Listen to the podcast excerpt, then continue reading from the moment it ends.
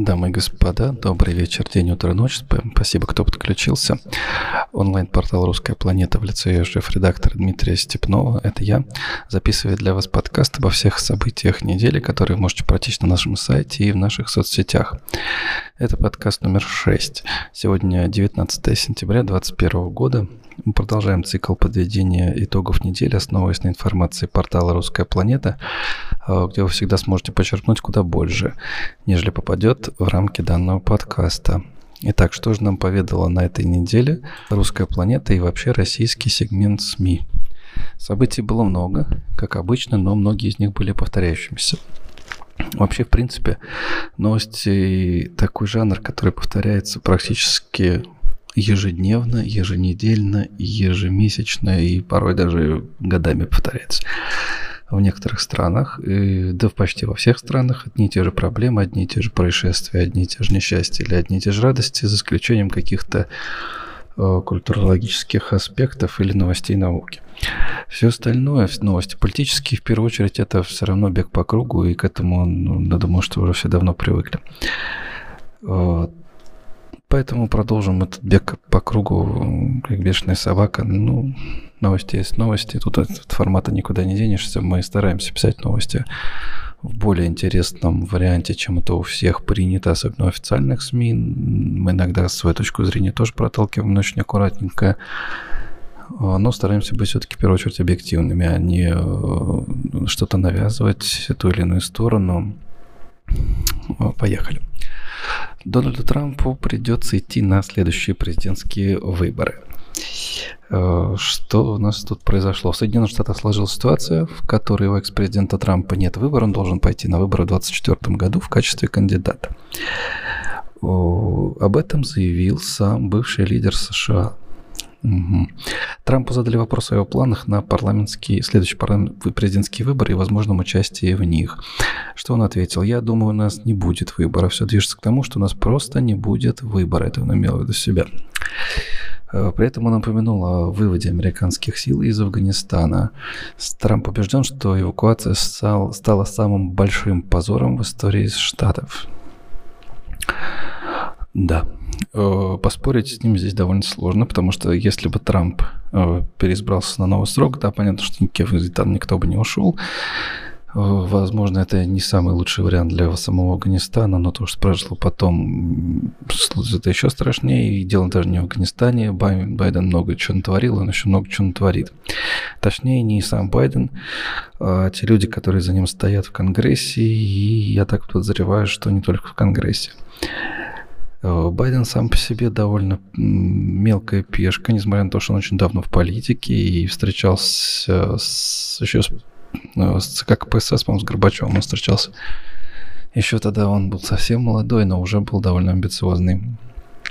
И все, несмотря на все это, сейчас он уже не в состоянии решать какие-то большие задачи.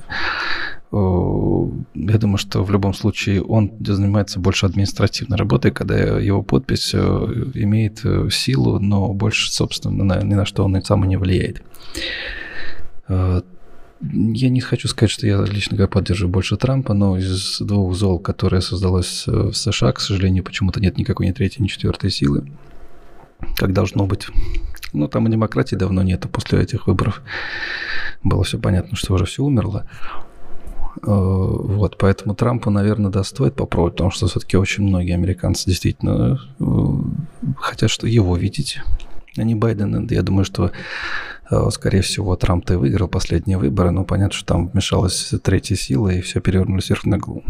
Трамп вообще просто такой человек, который никогда не будет э, вводить в демократической стране э, социалистические и коммунистические принципы, чем начал заниматься Байден. И, в общем, сейчас в США происходит то, с чем они боролись в Советском Союзе.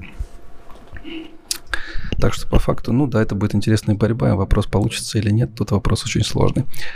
Э, что же у нас происходит? Владимир Путин рассказал, из-за кого он ушел на самоизоляцию. Да, надо напомнить, что президент России решил перейти на самоизоляцию перед выборами в Госдуму. Я думаю, что Ну, сейчас я скажу, что он там чем это обосновал. Но думаю, что изначально он уходил только потому, чтобы, если вдруг начнутся какие-нибудь неприятности с выборами или еще с чем-нибудь, чтобы он был вне зоны досягаемости, он побаивается. И, в принципе, побаивается правильно, потому что если, понятно, что сейчас один Россия выиграет, никто с этим не спорит, э, как тут там не старайся, но он все-таки человек опытный, и в данном случае он видит, что происходит э, в Украине, Беларуси и там и других странах, и чем это может закончиться, он прекрасно дает себе отчет. От греха подальше он решил себя прикрыть. Так, так вот, он рассказал, что заболел коронавирус, кто заболел коронавирусом в окружении, и что именно это стало, значит, причиной его ухода. Он заявил, в частности, что произошли случаи коронавируса в его охране. Э, что они не соблюдают коллеги из протокола службы безопасности и из пресс-службы. Некоторые вовремя не сделали ревакцинацию, опять заболели. Ну, кстати, вопрос коррекции. Делали они или не делали, это не. Заболеть можно вообще в любом случае. И тут получается, что уже он без охраны остался. То есть он, получается, что уходит на самом... А кто его охраняет? То есть вся охрана переболел коронавирусом или болеет.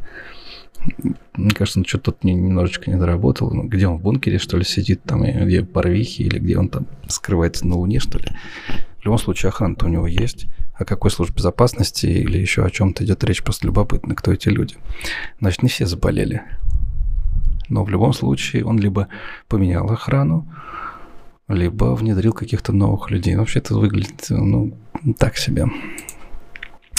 Едем дальше. Нам у нас, значит, с выборами тема. А, полетели первые головы глав избирательных участков из-за вбросов. Звучит многообещающе, к сожалению, не все так радостно, как хотелось бы многим.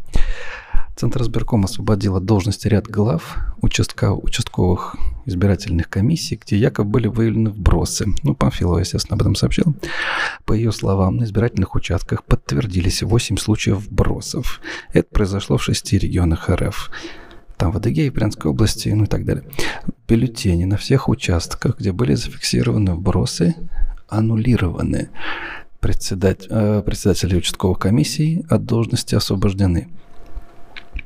Очень удобный ход. Подумайте сами, как это можно грамотно использовать. То есть там, где, допустим, Адыгея, Брянская область, там Кемеровская область, еще где-то, результаты могли не понравиться. Ну, до их озвучивания, естественно. И очень удобно объявить о том, что там какие-то вбросы, там напридумывать все что угодно, и аннулировать. То есть по факту аннулирует просто вообще все. То есть люди по факту просто зря сходили. Те, кто люди просто проголосовал, и голоса куда пойдут? Вопрос просто интересный. Ну, я, я догадываюсь, конечно, куда они пойдут, но такая, ну, понятно, откуда это тянется, это опять многоходовочка, но выглядит все это просто уже комично. Так, сейчас я что-то еще... Ага, да. Продолжая в теме дубинских выборов, здесь прям совершеннейшая такая дикость, сейчас я даже не знаю, как это правильно подать. Да, террористы Талибана встали на защиту российских выборов в Госдуму. Читаем внимательно. Голосование за кандидатов в депутаты Госдумы проходит и в столице Афганистана. Вдумайтесь. Процессы организованы в российском посольстве там. Здание взяли под охрану боевики движения «Талибан». Для того, чтобы попасть на территорию посольства, необходимо пройти два пункта досмотра. Охрану на первом пункте организовали талибы. На безопасность на втором пункте отвечает охрана посольства. А теперь смотрите, вот э, напомню, что движение «Талибан» запрещено в России о нем всегда пишется во всех СМИ со сносочками, никаких... Э, то есть оно, по сути, по, на данном этапе приравнено к Аль-Каиде там, и так далее, Гекилу и всем остальным. То есть эти люди каким-то образом играют на стороне России в открытую. Я уж не знаю, кто там в Афганистане голосует за выборы в Госдуму, ведь это даже не выборы президента там или чего-то, правительства. Госдуму. Какое отношение? Они, они вообще разбираются, что, чем отличается Госдума от, там, от чего угодно. От, от правительства, там, хотя бы от президента. У них эти процессы вообще не так поставлены, там их вообще нет. И какое отношение запрещенная афганская организация может иметь к выборам в Государственную Думу? Даже если какие-то русские живут на территории Афганистана, кроме посольства, ну, какие-то сумасшедшие, или тех там, кого вынужден там жить по профессии, но еще не, не готовы, видимо, еще, еще вылететь оттуда, но в ближайшее время, скорее всего, уедут. И вот этим людям, ну, я просто интересно, сколько их там? Зачем вообще организовывать этот цирк? Но выглядит это ужасно, честно вам скажу. Такого я, конечно, не ожидал. Ну, после того, как они в Думе, то есть в Кремле побывали талибы, в принципе, уже вообще не хочется смотреть в сторону правительства российского, потому что это уже за гранью добра и зла совершенно.